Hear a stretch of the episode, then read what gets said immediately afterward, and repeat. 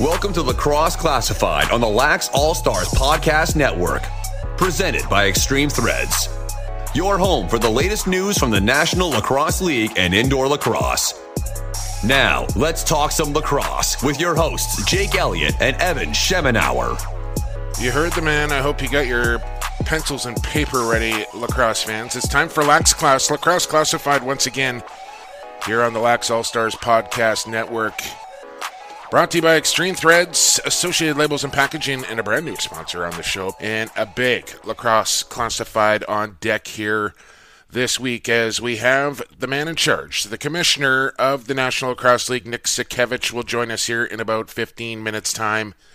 And then the new Buffalo Bandits goaltender. I want to say the newest bandit, but he's not the newest bandit because that's Corey Small. And we'll talk about that as well coming up here momentarily on Lacrosse Classified. But Matthew Vinc, maybe the greatest goaltender in box lacrosse of all time, will join us here on Lacrosse Classified. Thanks for joining us once again. And uh, Evan, welcome back uh, once again. And lots to talk about here in the opening. We've seen a number of free agent signings, we've seen a big trade.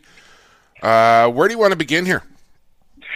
Yeah, I mean, we fully had to expect this free agent signings. There are a number of players that were holding out until the CBA was dealt with, uh, and of course, the whole issue of the P or the PLPA just not allowing players to sign. But I mean, we can start with the two big ones that we kind of knew about in advance. Uh, Matt Vinc going to Buffalo, Brodie Merrill heading to San Diego. Neither one was a real surprise. Uh, we had known about those ones for months, but you look at Matt Vinc, and here's the reality of this one. You, we did a poll on Lax All Stars last week. Who's your favorite? Now, 55% of the responses in the East was for Buffalo. This is just how big this one signing is on its own. And, you know, nothing against Zach Higgins or you know, Alex Buque, who was there before, but Matt Vinc puts that goaltending into a whole new class on that team. And to be frankly honest, they are now, I think they're almost everybody's favorite to win the East. I think that's got to be the expectation, especially with the improvements on defense. Uh, but the Vinc signing really puts uh, the nail in the coffin on that one. Yeah, I was I was like trying to figure out how I'm going to introduce Matt Vinc when we have him on the show. and I went on his Wikipedia page, and it's like it starts with, you know, he's uh, he's won Minto Cups. He's been a Junior A MVP. He's got three Junior A OLA championships, two Minto Cups, a Minto Cup award. And that's just his junior career. Never mind the three NLL championships, the six goaltenders of the year. Like, literally, we could spend 10 minutes just running down his accolades as a player. And then, if you want to throw in a gold medal as a long pole for Team Canada, you could probably do that as well. So it's it's an incredible get for the Buffalo Bandits. It's going to be so strange to see Matt Vinc wearing orange and black instead of teal. And Buffalo you know, for fans that are kind of new to the National Lacrosse League, like those two teams are the ultimate rivals, like the biggest, longest standing rivalry in the National Lacrosse League is the Rochester Knighthawks and the Buffalo Bandits. Yeah, I mean now you've got uh, you know Vinc leaping from there. Same poll we ran, only eight percent of people had Rochester as their favorite in the East. Now, think about this. They were one game away from winning the title last year. They really haven't lost much. They've lost Vinc. They've lost uh, Courier. You know, they're still a pretty good team, but there isn't a whole lot of faith in them anymore amongst the fan base. So it'll be interesting to see how they come there. Uh, Angus Goodleaf, likely now the new starter in Rochester, so he gets his shot. And I mean, he's still a good goaltender. There's, They're not really in a troublesome spot. But Matt Vinc, he's 36, but you would never, if you saw him playing, you wouldn't think he's 36. He's still one of the best in the game. Yeah, uh, absolutely. And we, and we don't want to spend too much time here on Matt Vinc because we got about 10 minutes before we get to Commissioner Nick Sakiewicz. But, you know, a couple other big signings. Obviously, Brodie Merrill joins his uh, older brother in San Diego. uh, under the general manager, head coach Pat Merrill. So Brodie Merrill down to San Diego, and and they also go out and sign Dan Dawson. So now you kind of understand why San Diego was picking younger defensive kind of players. You sign Brodie Merrill, you sign Dan Dawson, probably the two got to be up there as the two greatest leaders and captains in National Lacrosse League history. Like these guys bring instant leadership to that team, and and what a couple of guys for those young guys in San Diego to learn under. Yeah, and you know you got a team that's looking for its identity. Well, these two are going to do a large part of the leading that way to get that identity. And then, of course, we got the surprise um, with Rhys Duch going, uh, getting released by the Warriors, and now ending up in Calgary. Yeah. I mean, well, let's you know, let's break this down, Evan, because a lot of people up in arms over Rhys Duch, and and it and it kind of came on the heels of the Corey Small trade, which we want to also hit on here a little bit. So, Rhys Duch outright released from Vancouver, and a lot of people going, "What the heck is going on?" And I, I was one of them because for me, like, I'm okay if Vancouver wants to move away from Rhys Duch. Like, he's been a part of the Stealth organization since day one, and he's the all-time franchise leader. But really, at the end of the day, he doesn't have a connection to the Warriors, if you know what I'm saying there. So I think actually Rhys is probably okay with it as well. Where I have issue with it, and you probably do as well, Evan, is that if you were planning on making this move anyway, and I know you probably tried to get a draft pick for him, you couldn't do it, but you protected him in the expansion draft. You left Casey, a guy like Casey Jackson, exposed, who was snapped up by San Diego and then you just turn around and outright release Duch. Why would you not protect Jackson, leave Duch unprotected, and if he gets picked off, fine, because you're just going to end up releasing him anyway. That's that's the part of it that doesn't really make any sense to me. No, it doesn't, and you know, there's a lot of things I've found mind-boggling about the Warriors so far. You know, you look at the jersey incident with the kids. You look at the fact that they didn't contact stealth season ticket holders till early November for renewals. It's one thing after another after another with these guys, and I, I don't get it. Um, you know, and when you look at the the Corey Small trade there, the concern I've got is I I get it. You needed to make the trade. There weren't a lot of teams out east that didn't have the draft because they were after draft picks. They were after a couple first rounders. That's what they really wanted for Small and there just wasn't a team out there to, to play ball with it. But to downgrade two picks over on this trade, so in 20 to understand it, they get Mitch Jones, they give away Corey Small, and in 2020 and in 2022, whoever has the higher draft pick, Buffalo gets that draft pick. Vancouver gets the worst of the two. So once again, a team that's already starving for draft picks has just moved further down the board, and it just doesn't make sense to me on that end of things. Now, granted, Jones is younger, Small is older. However, Small did go and sign an extension in Buffalo, so the Bandits don't have a whole lot of issues with getting him there long term. But still, um, I, I had to imagine there was better value than that, but you never know. Well, I, I kind of look at it the other way. Like I, I, I actually think this is a pretty good deal here for Vancouver. We all knew Corey Small was not going to play in Vancouver. The the the rumor was he was going to hold out and you know kind of force Dan Richardson's hand to, to make a deal. And whether that came before the season, mid-season trade deadline, we didn't know. But Corey Small, due to some family reasons, had to stay back east and and wasn't going to play in the West this year. So he was going to be moved. That devalues the trade value right off the bat because teams know that you're handcuffed there a little bit. And to get a guy like Mitch Jones for Corey Small straight up, I think would be a good deal for Vancouver. Where I think the bonus comes in for Jones going to Vancouver is his relationship with Logan Schuss. These two kids have played together since they were about 12 years old, coming out of Delta, the the Islanders organization in junior lacrosse, and they spend their summers playing together in New Westminster with the Salmonbellies.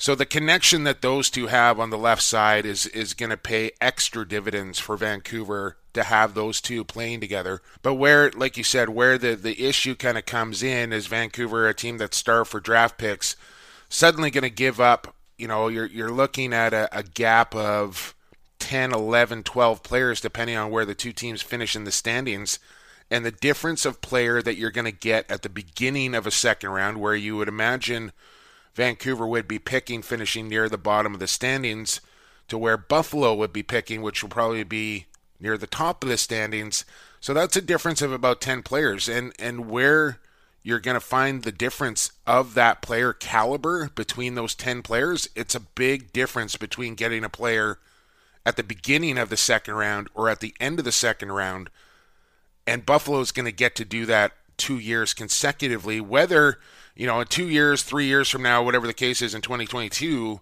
if Vancouver all of a sudden finishes higher and Buffalo, they get to keep their pick. So there's no risk involved for Buffalo putting these two second rounders on the table. And the other thing we started to see this week was uh, a lot of, new, of course, new contracts coming out here. But the one thing we're starting to see because we've got three years of minimum security on the CBA. We're starting to see a lot of long-term agreements. Kyle Jackson, Graham Hossack, Mark Matthews, uh, Ryan Keenan, uh, Matt Hossack. A lot of these three-year agreements starting to get signed now. So teams are starting to shore up players uh, well into the future. Whereas in the past, we last couple of years we saw one-year deals quite frequently, knowing that there's going to be a new CBA, and they didn't really know what was going to look like. Yeah, absolutely. So Kyle Jackson with a five-year agreement. Uh, you just you haven't really seen that uh, at all. I think you know, Mark Steenhuis, I don't know how long ago it was now, but there was a time he signed a 10 year deal with the Buffalo Bandits way back when. But yeah, you're right. You normal the norm has kind of been one year, two years, sometimes a three year. Rarely do we see a five year, but Curt Styres is going out and signing Kyle Jackson to a five year agreement uh, to lock him up which you know will bring us to the end of the new negotiated CBA. Whether we get to that fifth year in that CBA is yet to be determined. I have a feeling we'll be talking about this again in three years from now. Hopefully, we're still together in three years from now, Evan, and uh, we're, we're, we're still doing the podcast here. But uh, yeah. you know what I'm saying. So. Um, a lot of things happening, and, and you you kind of wonder, well, why why did Rhys Duch get signed in Calgary when you look at their right side with Wes Berg and Curtis Dixon and Tyler Pace, and then they sign Rhys Duch, and you kind of think to yourself, well, that doesn't really make a whole lot of sense. Well, now getting word here on what is midday Monday West Coast time as we record lacrosse classified here that Curtis Dixon and Wes Berg were not in Calgary's camp last weekend, and by all accounts, will not be in camp coming this weekend unless they get their contracts renegotiated. I'm hearing Berg and Dixon both holding out for the Roughnecks, and then to add to that, Evan Schemenauer, and not not a story that you ever like to hear, but hearing that Tyler Pace has now had some immigration issues and may not be able to travel to the USA for this coming season, which compounds things, and now you really start to understand why they've gone out and signed Rhys Duch. Yeah, and I mean, a week ago we were talking about how much we love the Calgary Roughnecks and the future that was there. You're missing those three names. That's a totally different ball game. All of a sudden, you know they're, you know, they're not nearly as dangerous as we thought. Now, hopefully, Dixon and Berg that gets solved relatively quickly. Um, you know, and Wes Berg. Uh, I mean, it was just a year or two that seems to me that Wes Berg held out for a new contract with the ref. I think it was two years ago. So here we go again with Wes Berg, who you know is a top flight player in this league and and uh, a guy that you can really sell your franchise around. But every time his contract comes up, now it seems like well, it's not good enough, and and he's going to hold out, and that's that's a tough position for the Roughnecks to be in. Well, I mean, we're we're not talking millions and millions of dollars like a William Nylander here. We're talking a few thousand dollars. So, you know, whether Calgary's got some salary cap issues, who knows? But, you know, I mean, is he worth league max? I think so. So I'm not certain why it's such a difficult negotiation, but uh, it is of, what it is. Yeah, end of the day, I think they probably get that deal done. They may miss a week of of the regular season. I highly doubt it, and it kind of adds up the pressure a little bit here because training camp is so limited with only two weeks of camp. Uh, before you hit the regular season and, and hit the floor running, that it's it's a tough position to to be in for both sides of that. We haven't really seen any cuts or anything come down as all teams uh, hit the floor for training camp. I think you know you'll start to see some teams and and names be released on who has not made their potential teams uh, come out in the next couple of days. But with all that being said, we got to get the commissioner on the phone here. Nick Sakiewicz is coming up here on Lacrosse Classified. Thanks for joining us. We'll be right back after this short message. Serving the business and sports community since 2018, Extreme Threads provides custom design apparels around the world. Specializing in lacrosse, they deliver exceptional quality and service, customizing box and field team apparel and uniforms. Extreme Threads offers free design work and takes the time to ensure you get exactly what you need for your team or club. Contact Extreme Threads at sales at extremethreads.ca for your custom apparel needs today. All right, welcome back to Lacrosse Classified here on the Lax All Stars Podcast Network. Fans, don't forget, customize your team with Extreme. You can find them online at extremethreads.ca. You mentioned my name and that you heard that ad on Lacrosse Classified, and when your team signs up for an apparel package, your coach or your manager, well, they get a free apparel package to go along with it. What more do you want? Check them out at extremethreads.ca. Jake Elliott, Evan Schemenauer, and now joined by the man in charge of the National Lacrosse League into his fourth season. That seems so hard to believe, but it's true. Nick Sakiewicz on the program. Nick, thanks for joining us. Hi, guys. Thanks for having me. Always good to be on. Oh, our pleasure, and thanks for making the time. Um, so much to talk about with you here, Nick, and I guess we'll start uh, with what transpired a, a, couple of weeks ago now, and that's a, a, new collective bargaining agreement with the National Lacrosse League. I would imagine you've gone through these types of negotiations as an executive through Major League Soccer or other parts of your business world, but maybe this is the first time you've gone through something like this as the commissioner of the league. And maybe you can just explain to fans what exactly your role was during these negotiations. Um, well, first of all, no, it's not my first rodeo. I went through three of these in uh, Major League Soccer, including the very first one, which was really, really difficult. Um, but I, I was on the team side of things uh, during those times. I was running running teams, and it's a little bit different when you're running a team rather than when you're at the league office. When you're at the league office, you're really running the process and uh, you're on the front lines of it every day. But you know, first and foremost, um, you know, I just want to say we're really appreciative of all the efforts from the negotiating committee, um, who really led the negotiation, and uh, was just fantastic. You know, the the folks on that committee really uh, uh, understood the what was at stake, um, both at the player level and at the league level and um, really were were terrific to work with. The process, just for the fans to know, is um, here at the National Lacrosse League. You know, obviously, this was uh, led by the league office, which had me front and center with our general counsel Stuart Friedman, along with the player relations committee, which is made up of of uh, six uh, members uh, of our board coming from different teams. Um, many of them, uh, you know, two, two terrific ones who were outstanding in the discussions were Mike Board in Calgary and uh, Dan Carey and actually Gewas Schindler up in, in Rochester. All three of them former players. Um, not Mike necessarily Michael lacrosse player, but Dan certainly and Gewas former players had a great perspective from a lacrosse player standpoint. And then um, we had Dave Zigai in Buffalo, John Arlotta in Georgia, and Brad Brewster in New England as um, some of the other members of the committee. So it really it ran through that committee the entire time um, with numerous interactions with the full board every time a proposal uh, went out. or a counter proposal came back in, um, our full board was briefed on all of that. So two weeks ago, we had Jamie Dawick as a guest on Lacrosse Classified, and he painted a a pretty ugly picture. You know, telling us that the season was on life support. Um, later that evening, Jake and I had a text from a league source talking about uh, a bad announcement coming the following day. What changed in that 24-hour time period that went from we don't know if we're having a season to we've got something done? Well, as you know, we um, we had to cancel because the we had to cancel two, the first two weekends of the season because um, we didn't have training camps and preparations at the team level were, not able to be made. Um, arenas were um, looking for date availability for other event programming. Um, so we were under a lot of pressure uh, during that time period.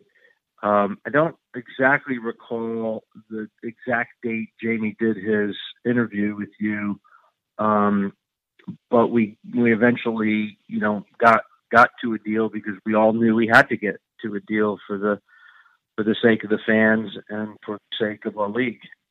Was was there a particular issue that tipped the scales in favor of one or the other? Like what what was kind of the the crux of it that that made the two sides actually realize they came together? Was it just the, the, the straight fear of having to cancel more games, or was there an issue that was on the table that was compromised and, and you guys got together on that allowed the deal to happen? No, I can't. I can't say there was any one issue. I, I'm, I'm not going to speak to the specifics of the deal. Um, that is between us and the players and the Players Association. Um, and I, I don't think it was any one issue. I mean, look, these CBAs are all about money. And, you know, anyone who thinks any different um, has never done one of these. So it really, really comes down to, to money. And, and I'm very, very proud of the fact that our owners stepped up big time in this CBA. Um, the players, you know, are getting a substantial increase in salaries, bonuses, and reimbursables that they didn't have before. Um, you know, when during the last CBA, it was a it was a tough time for the league. You know, we've had three really good years of momentum building uh, with new teams coming in, a new broadcast partner, and new owners um, like the Vancouver Canucks and Pegula Sports doubling down on NLL. But that doesn't mean we've arrived. And, and the important thing was that we needed to make a financially responsible uh, deal in order to preserve the long term health of the league. Pay players more money, yes, because they deserve more money. They're great athletes. They're the best athletes in the world in, in lacrosse, and they should be paid as such. But but we had to do a financially responsible deal, which we did. Having said that, you know, our owners still, despite their big investments into the league, big investments into television deals and the creation of NLL productions to make the fan exp- viewing experience better. They um, invested heavily in the players in this go around. And, you know, this isn't the last CBA we're going to do. This is, you know, one of many in the future years. Um, and you've got to, you know, you, you've got to do it in a, um, in a way where it's a win-win for everybody. Players are getting 25% increase in salary benefits and reimbursables plus some pretty significant bonuses for the growth of the of the league on a go forward basis. So that's uh, that's a good first step given where we've come from, um, but more excitingly where we're going, and it's a deal that will and should get better as the league gets better. Speaking with the commissioner of the National Lacrosse League, Nick Sakiewicz, and that kind of leads me into the next question, Nick. And it, and it really seemed to be the kind of issue at at the point of it that the players were asking for what was going to be, and the owners are saying we're not there yet. Let's let's slow down and and get a deal done for where we are now and look towards the future. So, with this five new five year agreement that you guys have agreed upon, there is an opt out clause after three years for both sides if neither side is happy with the deal. But I think with that three year window, correct me if I'm wrong here, Nick, that you guys will be able to figure out what exactly is lacrosse related revenue, ATR, and, and figure out and how to define those types of things so you're better prepared to make a longer term deal in three to five years from now? Well, we know what lacrosse related revenues are. Um, you know, something that didn't get widely reported and wasn't talked about much is that we we provided and have provided all the financial statements from each of the teams to the players um, association. Um, you know, ad- admittedly, their own financial consultant didn't look at them. Um, he, he, said that they, he didn't look at them. I, I, I don't know yeah. what else needs to be defined as lacrosse related revenues. Um, you know, we, but you know, we will, we will sit down over the next three years as often as we can to make that as crystal clear as we can. We've been very transparent with the numbers. We've been very transparent with each team's financial history uh, with the PLPA, and we'll continue to do that. And, and we'll continue to do that over the next three years as many times as we need to sit down with them to explain to them what lacrosse related revenues are and what average team revenues are. And, um, and, and look, the deal we have now, the players, um, the players pretty much uh, participate in every single revenue stream that the league has available to it, and the member clubs have available to and, it. And, so, that, and that's not something um, that's happens in other professional sports. We want to kind of make that clear. That's very unique to lacrosse and the National Lacrosse League, right?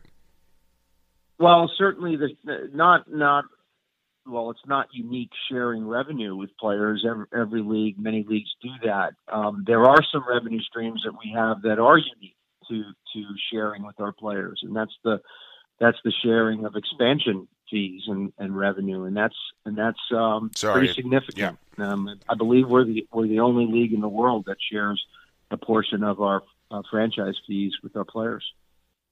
So moving on from the uh, CBA negotiations, uh, you signed an agreement with the Arena Lacrosse League this week. Um, I guess two things. One is what's involved, and the second thing there is, is there any chance? Because right now it's an Ontario specific league any chance of this moving on to say British Columbia or the United States to keep growth going in those areas? Absolutely, for sure. Um, the agreement with the the Arena Lacrosse League, um, very exciting agreement for us. It's a more formalized agreement centered around player development, referee development, and uh, the development of the game uh, at the grassroots level. You know, we we believe it's really important to get young players playing box lacrosse, and the more the, the better. Um, it creates a robust pipeline of potential future players in our league, but it also gets kids lit up on the sport so that, you know, listen, very few of them, you know, eventually go on to be, you know, Hall of Fame players like a John Tavares, but some will. Um, but the vast majority, for sure, will always be lifelong box lacrosse players, and that's what we endeavor, you know, not just to create or find, you know, the next great NLL player, but also to um, make an impact on kids' lives and and influence them in a way that's very positive for their for their entire lives, and they'll grow up to be uh, season ticket holders and fans of the NLL for many many decades. Uh, with regards to British Columbia and other parts of the United States, absolutely love to um, create partnerships like that. And it just makes a lot of logical sense. Um, certainly in British Columbia, where a good number of our players come from, it's a um, you know it's a it's a um, you know a, a center center hub for box lacrosse players. We have many players from that area in our league, um, and also in the United States. You know, we're we're talking with a number of organizations down here where the indoor game is growing wildly all throughout the country. Um, whether it's San Diego or Florida or Texas, it's not lacrosse is no longer a northeastern corridor sport anymore. It's a sport that's um, growing all over the um, the southern 50 states. Speaking with Nick Sakiewicz of the National Lacrosse League, and, and I think it's great that you have a, a relationship now with the Arena Lacrosse League, and and that kind of brings me to the junior A lacrosse leagues here in Canada and, and the BCJALL and and the OL. OLA in Ontario, I would say, you know, close to 85 90% of the players come through those two leagues into the National Lacrosse League to become stars, and, and that's really where they cut their teeth you talked about building relationships, and I know you have one with USA Boxla and USA Lacrosse, now the Arena Lacrosse League. These two junior A leagues that serve under kind of the WLA and, and the MSL.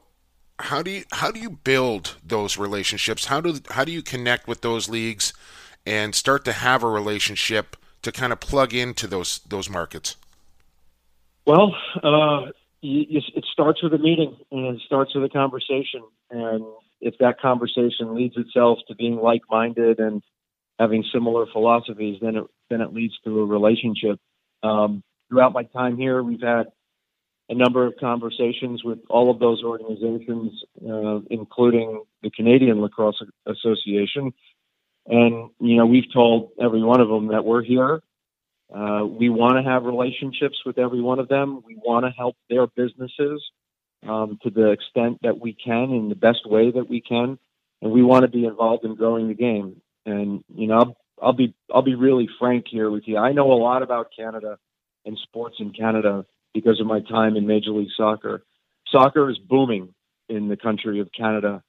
Um, that sport has absolutely taken off um, in Canada and I have I have a sneaky feeling it's taken a bite out of out of lacrosse, and kids may be gravitating from playing lacrosse to playing soccer because the sport is growing um, wildly over there. I'm not that familiar with box lacrosse, but I don't think it's growing as wildly as as soccer is. And for those leaders of those organizations up there and the Canadian Lacrosse Association, I think that's important for them to look at and and to reinvest and to reinvent themselves in order to continue to grab those kids that are coming up through the pipeline and get lacrosse sticks in their hands. Because if they don't, they're going to go up with soccer balls at their feet. And uh, I just can tell you that from my time in Major League Soccer, where we've seen franchises in Montreal and Toronto and Vancouver really, really do well. I see there's a new league up there in Canada that started. My good friend Paul Byrne is involved in that league, and they're doing a great job spreading the word of soccer in Canada. And what I'm saying to everybody up there is we need to continue to spread the word of lacrosse um, in Canada and make sure that we make the right investments and do the right things to grow the game because there's others that want to take the kids and have them do something else. So uh, that would be just my my opinion. So a few weeks ago, we were supposed to have a an announcement on a New York franchise, and of course that was postponed. Was that optics, or is there something uh, further going on with that? No, that wasn't optics. Um, that was very real, and uh, you know when when the owner of, of that franchise knew that we were in a very very difficult situation with our players and, and the CBA they had uh, second thoughts about coming into the league, and we felt that it was just better at the time to uh, postpone that announcement um, and kind of reset ourselves going into um, the new season. Now that we have a, a new CBA, um, we're, we're working to um, uh, we're working to correct that situation. Well, hopefully that situ- sorry, Evan. I hopefully that situation corrects itself. And, and right now with Halifax coming in with the the 12th team, and and you can go back to this, Evan, if you like after this question. But with with potentially and hopefully that 13th team being announced uh, in in the not too distant future here, Nick, uh, that kind of leads me down the road of what do we do with our playoff format, and how do we get our conferences, our divisions, if you will, aligned a little bit better as far as East and West go. So when the 13th team hopefully does get announced, will we see a shift in the playoff format? And how are we going to align the conferences a little bit better to be balanced?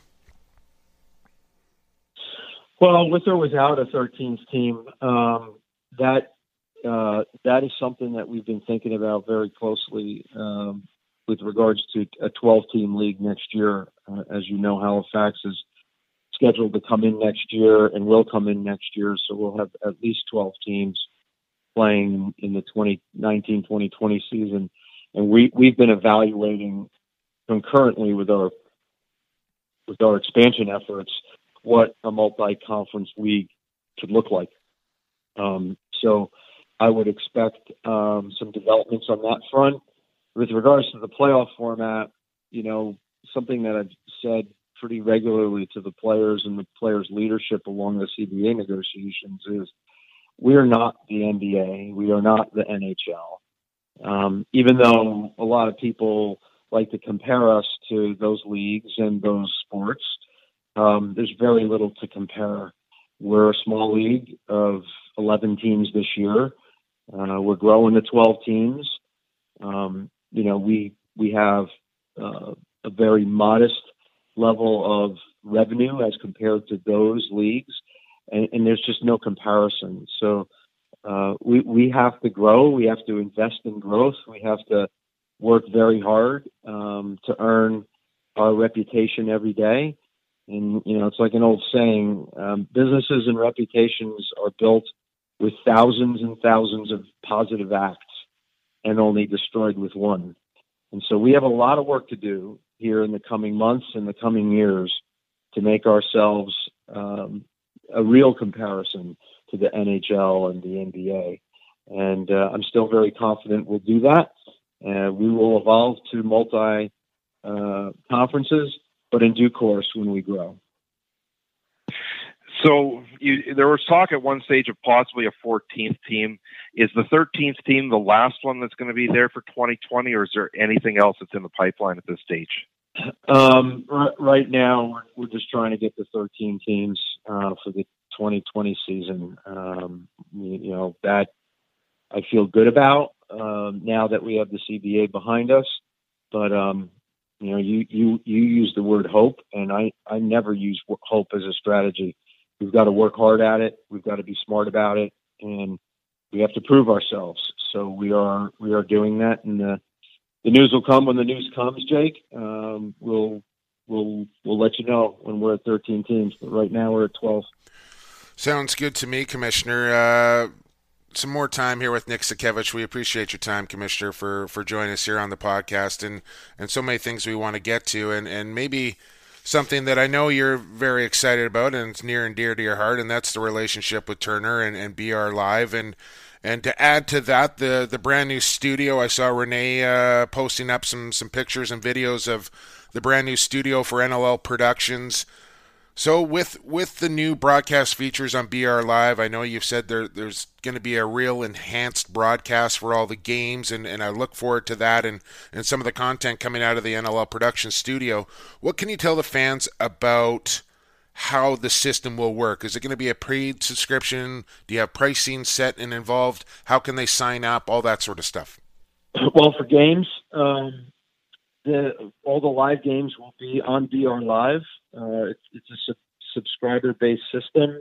I know they rolled out uh, Canada uh, subscription, um, the subscription platform in Canada.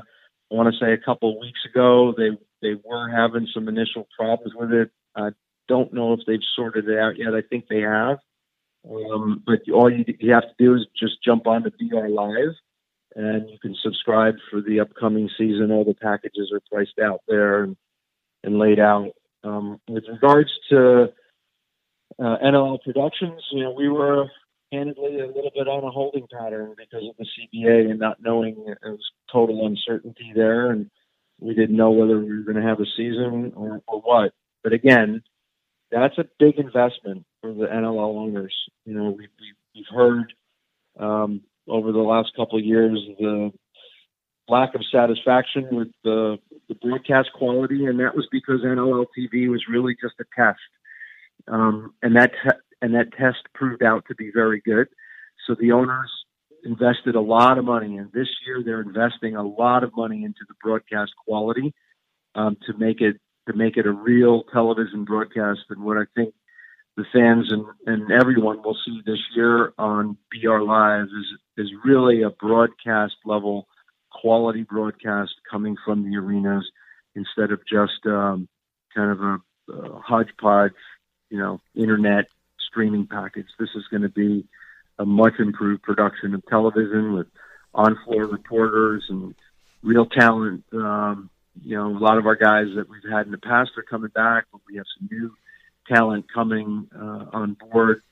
Um, there'll be a lot of free content uh, for viewing on BR Live as well. All of you know Renee and Devin are uh, the new talent that we have here in the new studio in Philadelphia. They'll be bringing you uh, feature stories, documentaries, uh, historical uh, videos, and some really cool stuff that's going to be uh, generated and developed out of our uh, headquarters here uh, at the league office.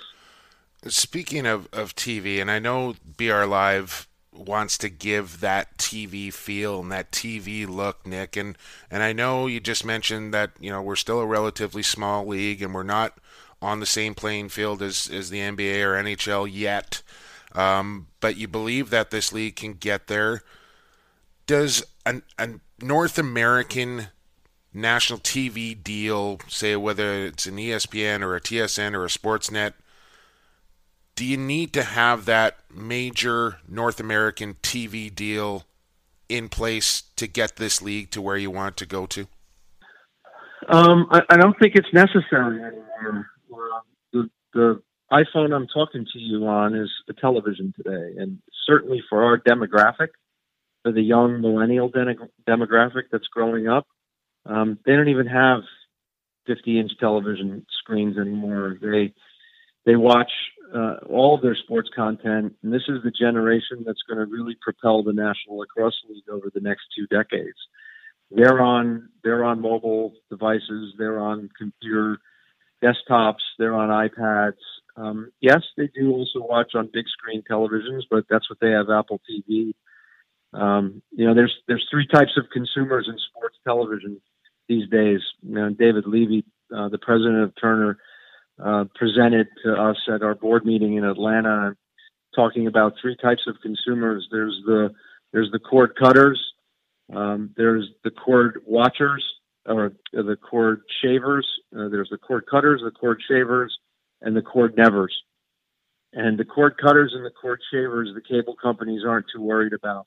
But the cord nevers are the ones that are they're really worried about. And there's more and more of them today than ever before that just don't have cable. And so we, we think that we can get to the consumer that fits our core demographic, whether they're a cord cutter, a cord shaver, or a cord never. The cord nevers are the ones that are taking over the world here over the next couple of decades. Um, and they're, and they're going to be a very digital um, group of people that uh, we can get to on the digital platform. It gets better and better every day as the technology gets better and uh, we're very committed to the digital platform. That that doesn't mean to say that we won't be on a linear platform someday, but at least for the foreseeable future, we're going to really invest big, like the other leagues are investing big into the digital space. Uh, late last week, it was announced by the FIL that they had provisional Olympic recognition. Um, now, of course, they're talking field lacrosse with this, but are there any side benefits that getting lacrosse in the Olympics is going to have for the NLL?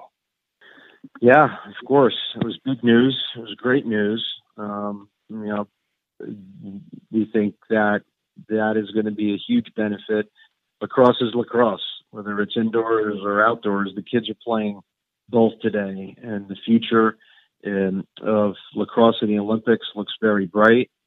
Um, we have people very involved in that effort, working with Jim Scherr and and the um, who's the head of the FIL in order to make that happen. And we've been very very supportive of all that work. One of the first things I did when I read that press release was congratulate Jim on his efforts. Um, it's huge. It's you know lacrosse in the Olympics means more lacrosse for everybody, regardless of whether it's uh, what format it takes, whether it's field or box uh, lacrosse is good lacrosse. Speaking of field lacrosse and, and a different type of model, and and I know you're you're not living under a rock, so you've seen the the news of Paul Rabil and his new professional lacrosse league, which I think is is a good thing that that it's not going to try and compete with the National Lacrosse League, and it's going to take place in a, in in the off season, if you will, and and kind of allow players to to migrate back and forth. But I know you know Paul. I know you know what he's capable of. What do you think of, of this new model that he's rolling out, and, and what do you think of the Premier Lacrosse League? Well, new money flowing into lacrosse is always a good thing, um, and all the positive attention it helps all of us. Uh, Paul's group has been um, open about saying uh, they see us as complementary to what they're doing, and we agree. Uh, we see what they're doing as very complementary to what we're doing, and we certainly wish them well uh, with their model, and we'll see. Uh, we'll see how we can work together and how it plays out in the future. They have a lot of work to do to launch their their league uh, next year. Uh, I know all about launching leagues. haven't done one myself, and and I kind of feel like we're we're in constant relaunch of the NLL uh, over my past three years. So I know how tough it is, but when we think it's a good thing, we're very supportive of it. Um, Paul's a great guy. You know, we we talk regularly, um, as I do with Sandy Brown, the head of the uh, Major League Lacrosse, who's a longtime friend of mine and and uh, has the Major League Lacrosse and some very capable hands of his. Uh, so we support both those leagues. We're delighted to see that both leagues' schedules are lined up to the back end of our schedule, and it's great for our players. We, we now have players in our league who can play in that league without any interruption, maybe minimal interruption if they go to the Champions Cup. Um, and vice versa league. too, right? But, like vice versa. You you now have the opportunity yeah, to get some of those American guys that have predominantly just played field lacrosse to get them into the box. No, that's exactly right. So so it's all gotten better for the player. It's all gotten better for the fans. There's more money in lacrosse, and there's nothing wrong with those three things. So we talked quite a bit about the MLS. Um, what have you found? are the similarities between running MLS, running the NLL, and what I guess are your biggest differences between running the two leagues?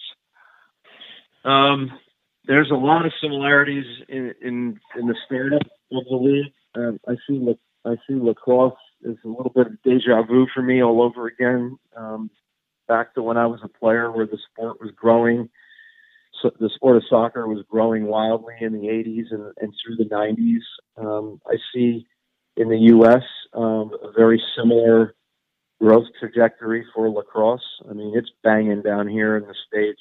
Everywhere you look, there's more kids picking up lacrosse sticks, uh, whether it's in the southeast or southwest or Texas or the Midwest. You see it growing wildly, and that feels really good. It feels like soccer 20, 30 years ago. So there's a similarity there. You know, we deal with uh, similar problems. You know, when we when we started Major League Soccer, we we were tiny ten team league. You know, we're an eleven team league in lacrosse now. Um, you, you, you see a lot of the similar the similar challenges and hurdles that you have to jump through: television sponsorship, uh, broadcast production, um, distribution of the product, media coverage. Um, those are all challenges that we have to work through every day, and everyone needs to understand those challenges. The differences, uh, the biggest difference I see is in our athletes. Um, we have the best lacrosse players in the world playing in the NLL. I didn't have that luxury in soccer. Um, Major League Soccer to this day isn't the best soccer league in the world. It's a great league. It's a, the best American league, um, but it's not a global leader in in uh, athlete quality. We are. We have the best of the best playing in our league, and um, that helps that that's a big differentiator in my opinion, and it's a big uh, part of our value proposition to the fans. When they buy a ticket, uh, we can confidently say to them that they're coming to see the best of the best in lacrosse. Couple more minutes here with the commissioner of the National Lacrosse League, Nick Sakiewicz. I uh, really appreciate your time here, Nick. Uh, I heard you say Champions Cup. Now, I don't know if that was just a slip. I thought last year we had just switched to NLL Cup. Personally, now, I like Champions Cup. I'm used to Champions Cup. I like the name Champions Cup. Or was that just a slip? Are we going with NLL Cup? Or are we going with a Champions Cup? no, no, you're right. That was that was a switch. okay, I just want to clarify so we don't get any confusion. A um, couple more here, Nick. Uh, as far as expansion goes, what what do you think is the easiest sell to a new ownership group? So when you're going to propose, hey, come join the National Lacrosse League, what what do you say to these guys and where they just go, holy cow, this looks great? And on the flip side of that, what do you think the biggest challenge is to try and sell a new ownership group to join the NLL? One answer for both questions: a long-term collective bargaining agreement. yes. Okay. Okay. I, I, ideally, let's okay. Answer me this then, Nick. How ideally, from a commissioner's point of view, from an ownership point of view, what is the right number for a long-term collective bargaining agreement? Is it seven years? Is it ten years? Is it six years? Well, it's different for different leagues. So obviously, for the big leagues, the NBA, the NHL, the NFL, those leagues are highly matured with lots of revenue dollars flowing in and lots of relevance across the entire planet. Much, much different answer than a than a young, unproven, nascent, growing league like ours. You know, we're growing, we're growing the right way, we're growing in a fiscally responsible way. Um, but for a league like ours, um, ten or twelve years would be, um, you know, I've, I've, said this before that um, having a ten or twelve year deal uh, with our with our players would be would be uh, manna from heaven for expansion in this uh, uh, for expansion of this league.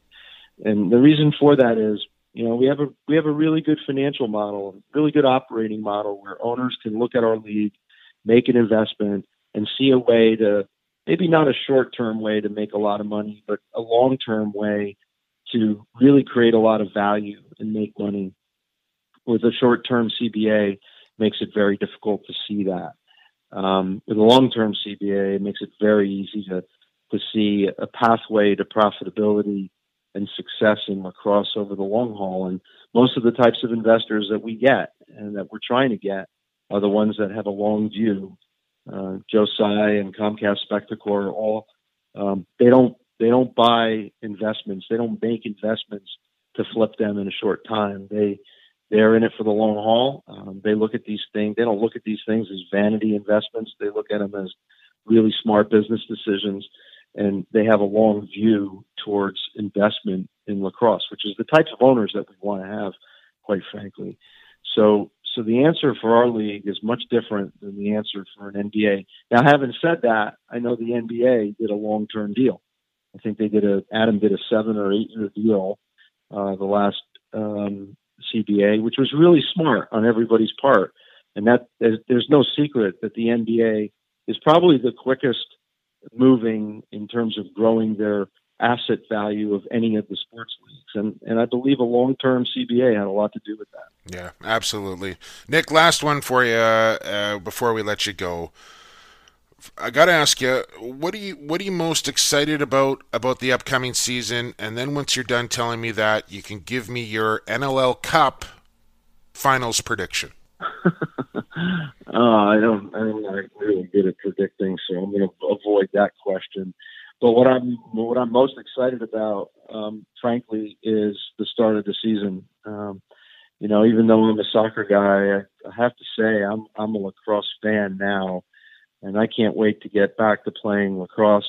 Um, I'm going to be sitting in my season tickets at the Wings opener on the 15th, and I'm just glad we're getting back to playing lacrosse. You know, and the, the real winners of all of this are the fans and the players who players get to play and fans get to be fans, and that, that's what I'm looking forward to. Well, I uh, couldn't agree more. I suppose I'm going to be a fan this uh, this NLL season, which will be a little bit weird myself, but uh, I can't wait for it to get going. We're just, uh, well, about 12 days away, I suppose, uh, from getting going here in the National Lacrosse League season. Nick, uh, once again, thank you for your time. I know uh, those weren't uh, the easiest of questions, some of them to answer, and you did a fine job with it. And thanks for coming on, and hopefully we get a chance to, to catch up down the road here in the not too distant future.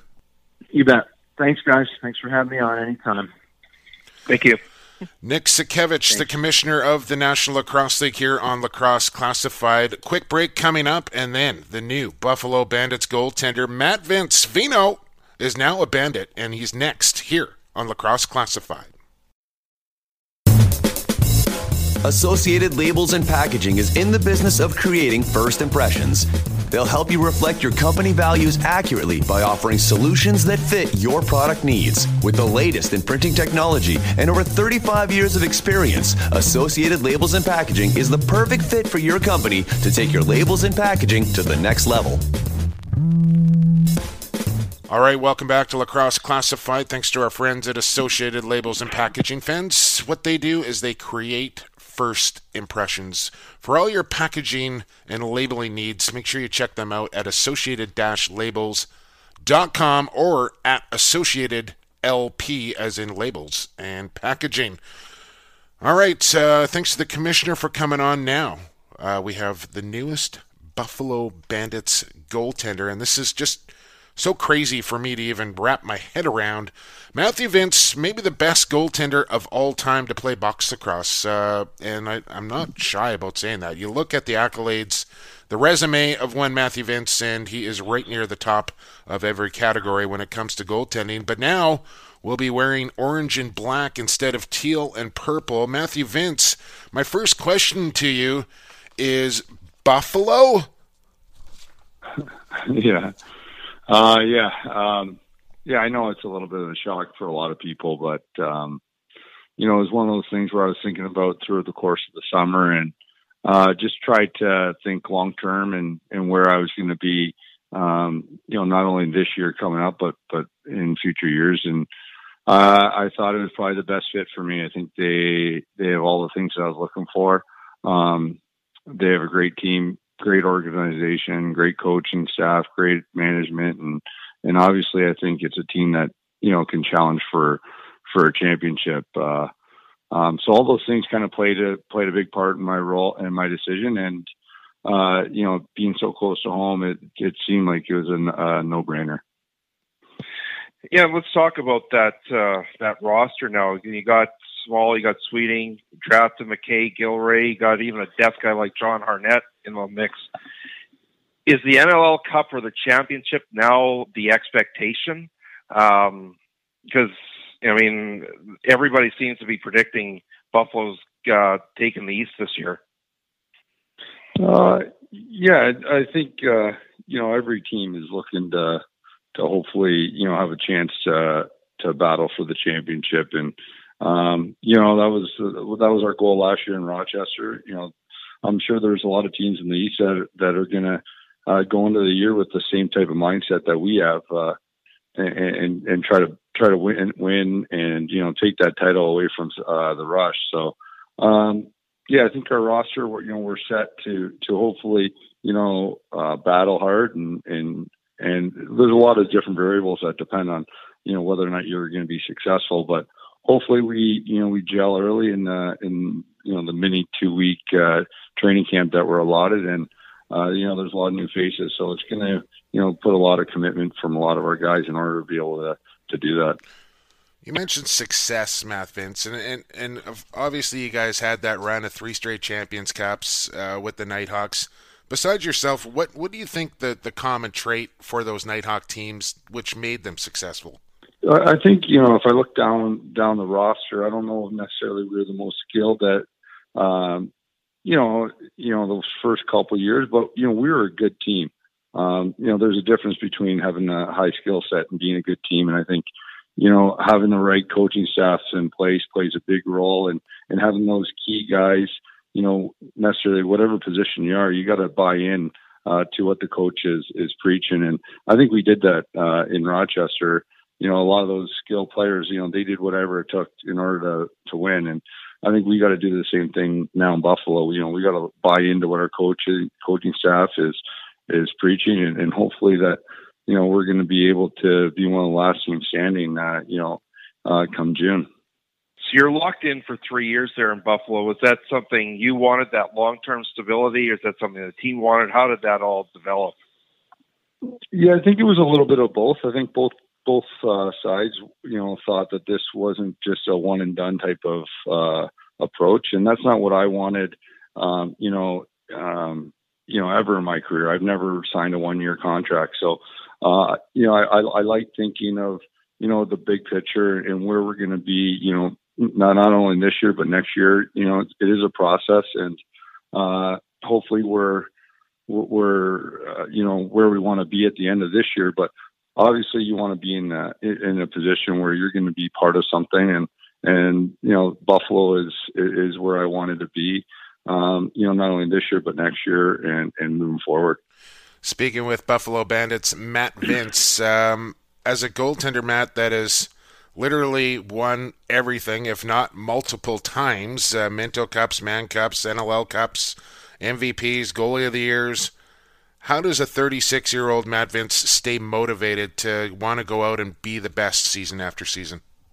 Uh, it's it's. I think it's just the way I was kind of brought up. Uh, you know, I was the youngest brother, so I was always kind of, kind of, you know, trying to prove everybody that I could play with my older brothers, and I think that you know that that that was instilled in me at a young age, and you know now you just you know I'm I'm competitive, whether it's uh, you know playing or, or coaching. You know my high school uh, hockey team or lacrosse team. You know I'm competitive. I want to win, and um, I think that's what you know motivates me. I think now moving to a new team, it's it's a it's a totally different uh, atmosphere. You know, I don't have that you know that comfort level that I had uh, in prior years with with coaching staff. So it, it is new and, it, and it's exciting. And I think that's kind of you know something that I you know that maybe I I, I needed in order to kind of you know want to you know continue to win. And and so now I have the you know the challenge in front of me of trying to win with a new team and and and showing that you know I can be a leader and, and be a big part of something. Um, and you know just just kind of go forward. I want to win another championship, and that's the the end goal. You know, you want to win as many as you can. Well, you're coming off uh, another Mann Cup with the Peterborough Lakers. Uh, you've spent some time in Victoria, and now you've been in Rochester. Now you've been in Buffalo. And I got an interesting fan for or a question from a fan that I want to ask you. And, and as a goaltender, when you come to a new team, all of a sudden you have new coaches, a new system, a new new defenders in front of you. How does that affect you as a goaltender? Does that make you kind of change your style a little bit, or do you just have to try and adjust to what they're doing in front of you, or do you just do what you've always done as a goalie and just try and stop the ball?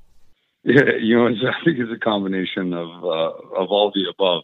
Um, you know, I'm not going to be able to go in there and just tell people, you know, this is how I like to play because that's not realistic. Uh, you know, the coaching staff that they have there have been successful as players and and now as coaches, uh, whether it's been in the in the NLL or in the summer. So um, you know they have a game plan, and and I think you know their game plan kind of uh, I, I think met a lot of the things that I like. So um, you know, in those conversations, uh, you know that I did have with them in the in the summertime and and now in the fall uh, you know, meshed really well. So I think they're looking for me to be vocal and, and try to help some of those younger uh, defensemen.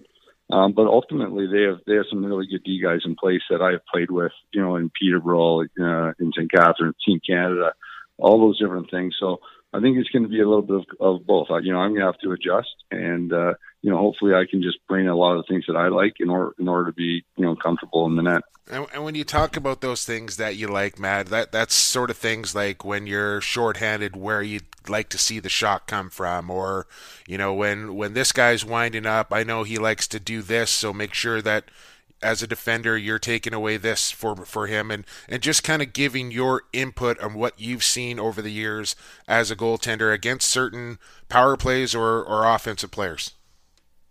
Yeah, absolutely. Uh, you know, you know when you've been playing the league for a long time, you've seen a lot of different situations, and uh, you know that's no different. Uh, I'm just going to say that this is where where I feel comfortable, and and sometimes it's it's not going to go you know the way that I want because you know, some of our players might not be comfortable. So uh, I think it's going to be a give and take type of thing. But you know, I, I I ultimately know how I like a defense to be played, and I was fortunate to be with Mike Hasen in in Peterborough and in in Rochester for a long time. So you know, he knew exactly you know how I liked uh, a certain defense. uh, to be played. And you know, I, I I have played for Rich Kilgour before in Six Nations, so know, you know, we do have that history, and I think uh, you know, you know, that's that's going to go a long way. It's not like I'm coming in new to, you know, some some coaching staff that I've never, you know, been a part of before. So, is there any Bandits players that you're happy you no longer have to face, or any Rochester players that you're now a little afraid you have to face? yeah, like uh, I'm a, I'm a goalie, and you know, there's some good shooters on Buffalo. Uh, and and I just left a team that you know that was loaded with a with a great offense. So you got to deal um, with that you know, jammer twister now in games instead of just practice, Vino.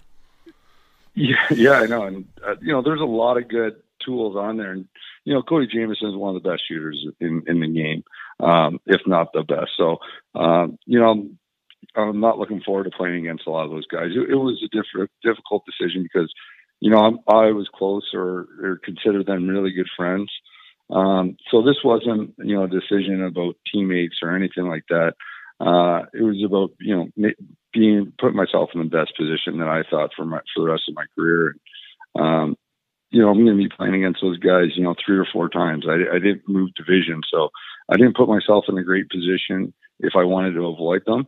Uh, but again, you know, th- those guys are competitors. Cody Jamieson's one of the biggest uh, competitors I know, big game player, and uh, you know, I'm I'm not dreading it. I'm kind of dreading the time where you know I have to go against them, but you know, it's going to be a good challenge, and and hopefully, you know, I do okay. Speaking with goaltender Matt Vinc of the Buffalo Bandits, a couple more here for you, Vino. Uh, you talk about big games.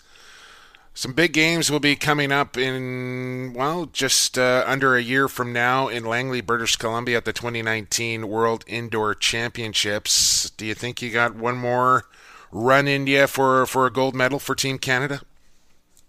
Uh, I would, I would love to have the opportunity. Um, uh, you know, playing for Team Canada is, is, is, a big honor. And, you know, for, unfortunately for myself, you know, the field game uh, in Israel, all those different things kind of fell apart for me and I wasn't able to, to attend. And, and now going to, you know, the indoor game, it's, it's not whether or not I have one more in me. It's whether or not, you know, Team Canada is going to take me or not because, you know, there's some great goalies in the league. And, you know, I was just talking, you know, now with my new goalie partner, uh, you know, Higgins and, uh, you know, we were just saying, you know, it's a crapshoot of who who gets picked because you know you got uh, Del Bianco, you got uh, Kirky, uh, you got Dylan Ward, you got. Uh, yeah, I was going to you know, ask Rosie, you. You got all these different guys. I was going to ask know, you, Matt, who like as a as a veteran goaltender. Sorry to cut you off, but as a veteran goaltender, and you look at these young guys like Dylan Ward and Del Bianco, like who who stands out to you as maybe the next one or two great goalies coming up? Or is it those two guys in particular?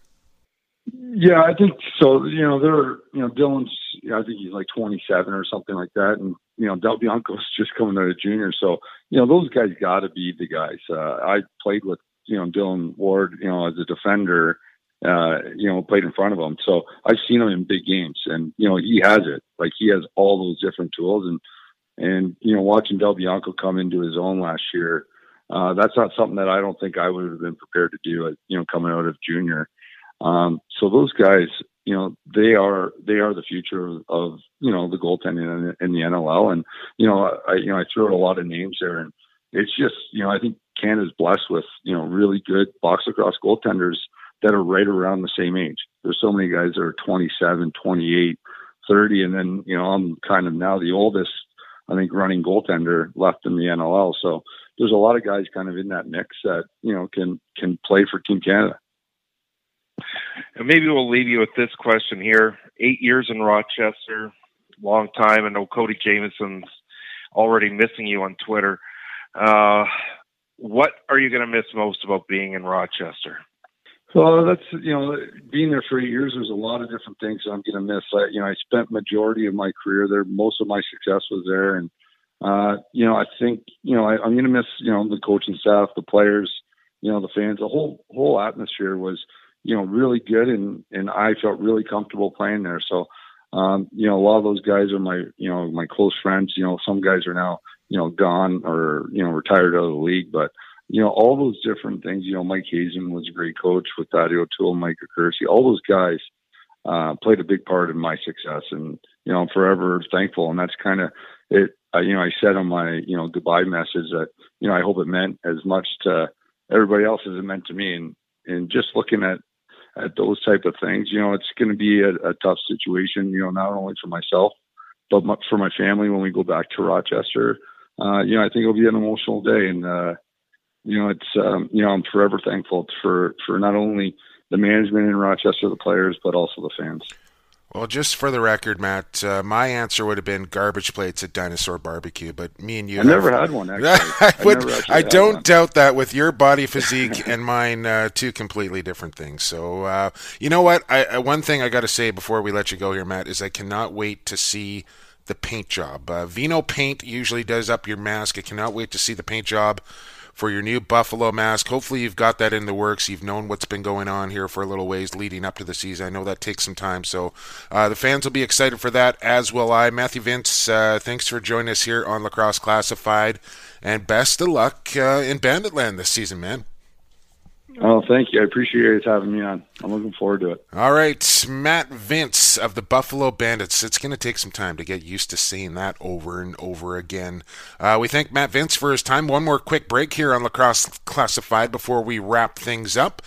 And we'll do that on the other side of this. Stick around. Pure Vita Labs is proud to bring you the highest quality sports supplements on the market. PVL products are 100% all natural with no artificial flavors, colors, or sweeteners. And the entire line is also Informed Choice certified. We designed all our products with the athlete in mind. We look forward to being a part of your athletic achievements, helping you push the bar higher, win at the highest levels, and set personal records for years to come. All right, you heard it right there, folks. Brand new sponsor on the show, Pure Vita Labs. Their slogan anything else would be unsportsmanlike. I love it. Uh, tons of NLL athletes under their hood. Thanks to Pure Vita Labs for coming on board. What we're going to do, uh, they got they got a number of NLLers. Like I said, we're probably going to check in with those guys maybe once a month and see what they're doing, pick the guys that are playing the best. They also got a couple of female professional lacrosse players under their stable as well. And I thought it'd be super cool to, to have maybe a Kylie Ohlmiller come on and, and have a conversation with her, get to know the women's game a little bit. That's something we haven't done. And I'm sure our listeners would be uh, pretty interested to hear about that, Evan. Yeah, um, to be frankly honest, I could start using the product myself. I think you know you and I are two of the biggest guys in this league. So yeah, check them out. Uh, make sure you check them out at pvl.com. They got uh, lots of workout stuff, protein powders, energy drink, all that sort of stuff. It's all natural, as you could hear there in the ad, and uh, really good stuff. And listen, these these NLL guys are not uh, going to endorse a product they don't believe in. So yeah, absolutely, we may have to jump on board and uh, see what the product can do for us. The only problem with that, Evan, is that you actually have to work out when you're taking the product. So that's the part you got to wrap your head around. Yeah, yeah, I know. I always procrastinate on that end, but uh, me and you both, no, my I mean, friend if it if it works, it works. You got to put the effort in. So, with all that said, uh, we are looking for one more sponsor. As I pander here publicly, I don't normally like to do that, but since we're introducing a new sponsor, we got room for one more sponsor here on Lacrosse Classified. So, if you're interested, you know how to find me by now at PXB for Sports, or if you got my number, you, you can find me. If you want to find me, you can find me. And lastly, I just want to send a quick shout out to uh, Sequani Baker. Shout out to Chase Scanlon, who provided the beat here for Lacrosse Classified. Uh, to Alex Kerrigan and Justin Morissette, who voiced, voiced over uh, our commercial ads. Can't thank you guys enough for, for doing old Jumbo a favor in that regard. So appreciate that. So big thanks to all those guys, and of course to our sponsors, Extreme Threads, Associated Labels, and Pure Vita Labs. Uh, couldn't do the show without you. Just a couple more minutes here on Lacrosse Classified before we let you go. And still kind of waiting for names to come down from Cuts, uh, Evan, over this past weekend. And with these two these teams only having a couple of weeks to, to trim their rosters, I would expect a, a healthy dose of players' names to be released and then probably snatched up. I mean, you're going to see a handful, maybe two handfuls of players snatched back up to other teams because – one, they probably didn't have, maybe they didn't perform that great on the opening week, and, and another team is very familiar with what their body of work is and are going to feel way more comfortable signing them than maybe another team was.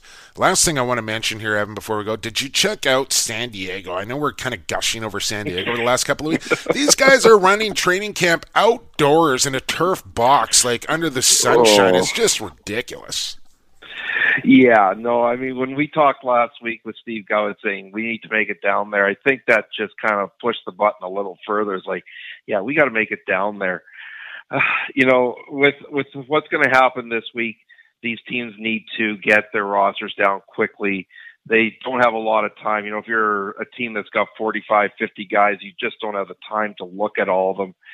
And, you know, there's going to be some teams still looking to fill a hole, and all of a sudden a big name pops off the board. And, you know, just like Rhys Duch this week, he he was on on the board and off the board within 24 hours. So you could see some massive flips back and forth just because these guys exist. Uh, you know, so the people with the transactions board at the league are going to be uh, working overtime just to get everything up on there.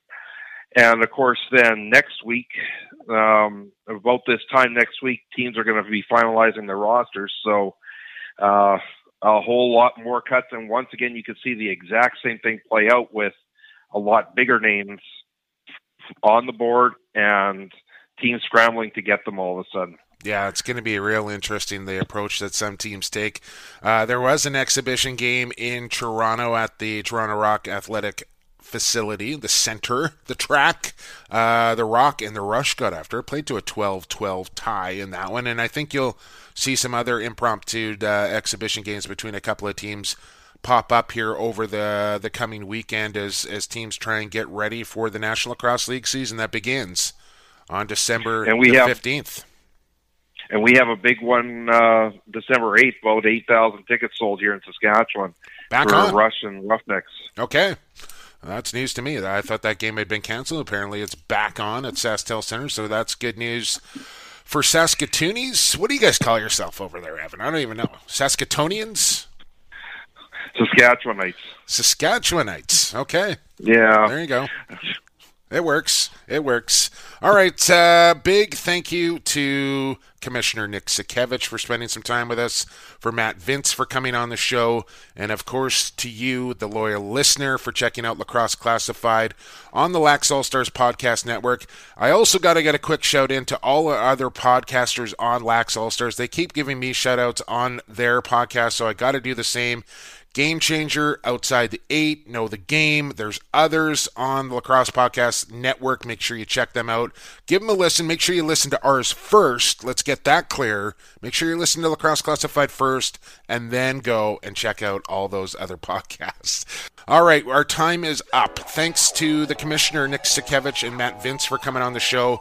And thanks to you, the listener, once again for checking out Lacrosse Classified. For our sponsors, Extreme Threads, Associated Labels and Packaging, and Pure Vita Labs, we got to get on our way. For Evan Schemenauer, I've been Jake Elliott, and for the fastest game on two feet, and for the Crater, we'll talk to you next week here on Lacrosse Classified.